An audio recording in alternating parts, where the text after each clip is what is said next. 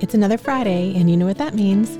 It means that we take a second to hear other people's side of the wide open conversation. And on Tuesday, I talked for a few minutes about our thought processes, our mindset. And one of the comments that I received in a private message um, led to a conversation about setting the mind. And this came from someone who battled addiction who said, You have to think about it for a while before you finally are so tired of waiting that you're ready to go for it. And it could be exercise, it can be changing the way that you eat, it can be, you know, something in your workplace. You can fill in the blank. Uh, but setting your mind sometimes can take a while. And that's a really, really good point. Um, it's really funny because I, I gave the talk, and then a few days later, wouldn't you know it, I was caught in some of the comparison trap. I had made some food changes this week and I was on day three of some super clean eating. And if you've ever done a detox or done any kind of a sugar bust or anything like that, uh, it's usually around day three that you end up getting a headache and you kind of feel lousy. And and I sure did. And and and man, all day, my mind, even though I had just talked to you all about having a good mindset, it just was messing with me. And I had to really do some self preservation. I had to not just feed social media. I had to not feed the comparison.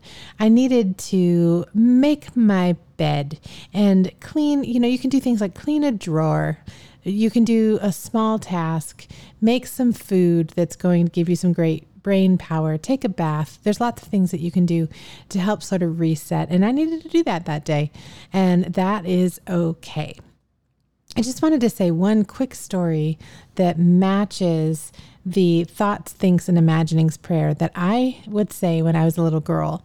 I wrote songs for a children's worship project, and all of the songs were based on concepts that I had in my heart when I was a child toward the Lord because I thought, I can't be the only one. And if I had them, then other children must too. And so, this one particular song was sort of given to me like a challenge. My brother had said, You know, you don't have any songs that are in 6 8 time.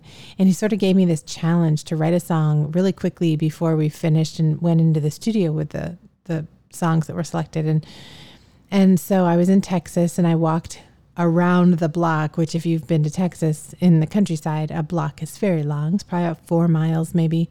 And by the time I was finished, I had written this song because I was challenged to do so. And so I did. but it's actually a song that became a life theme for me. It's in 6 8 time. It's based on Proverbs 3, 5, and 6 that says, Trust in the Lord, lean not on your own understanding in all of your ways acknowledge him, and he will make your path straight.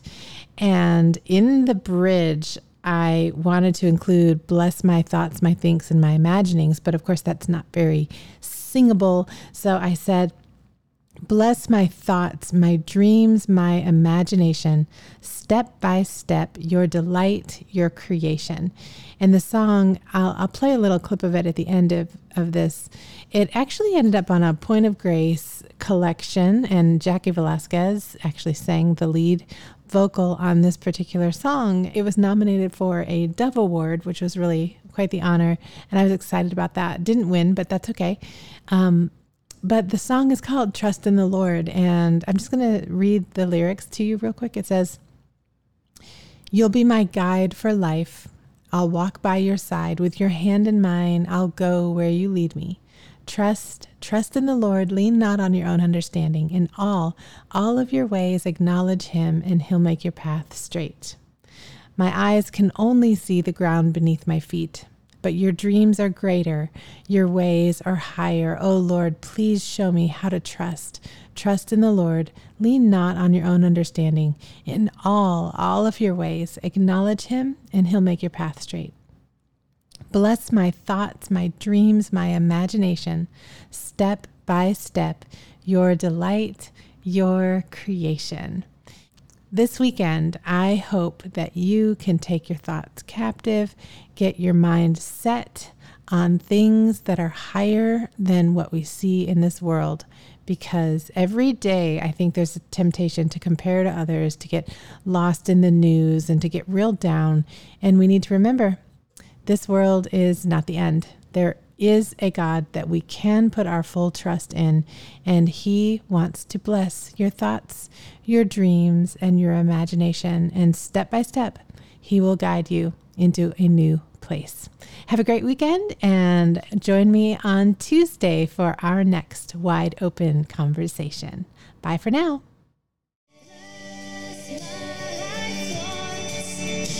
My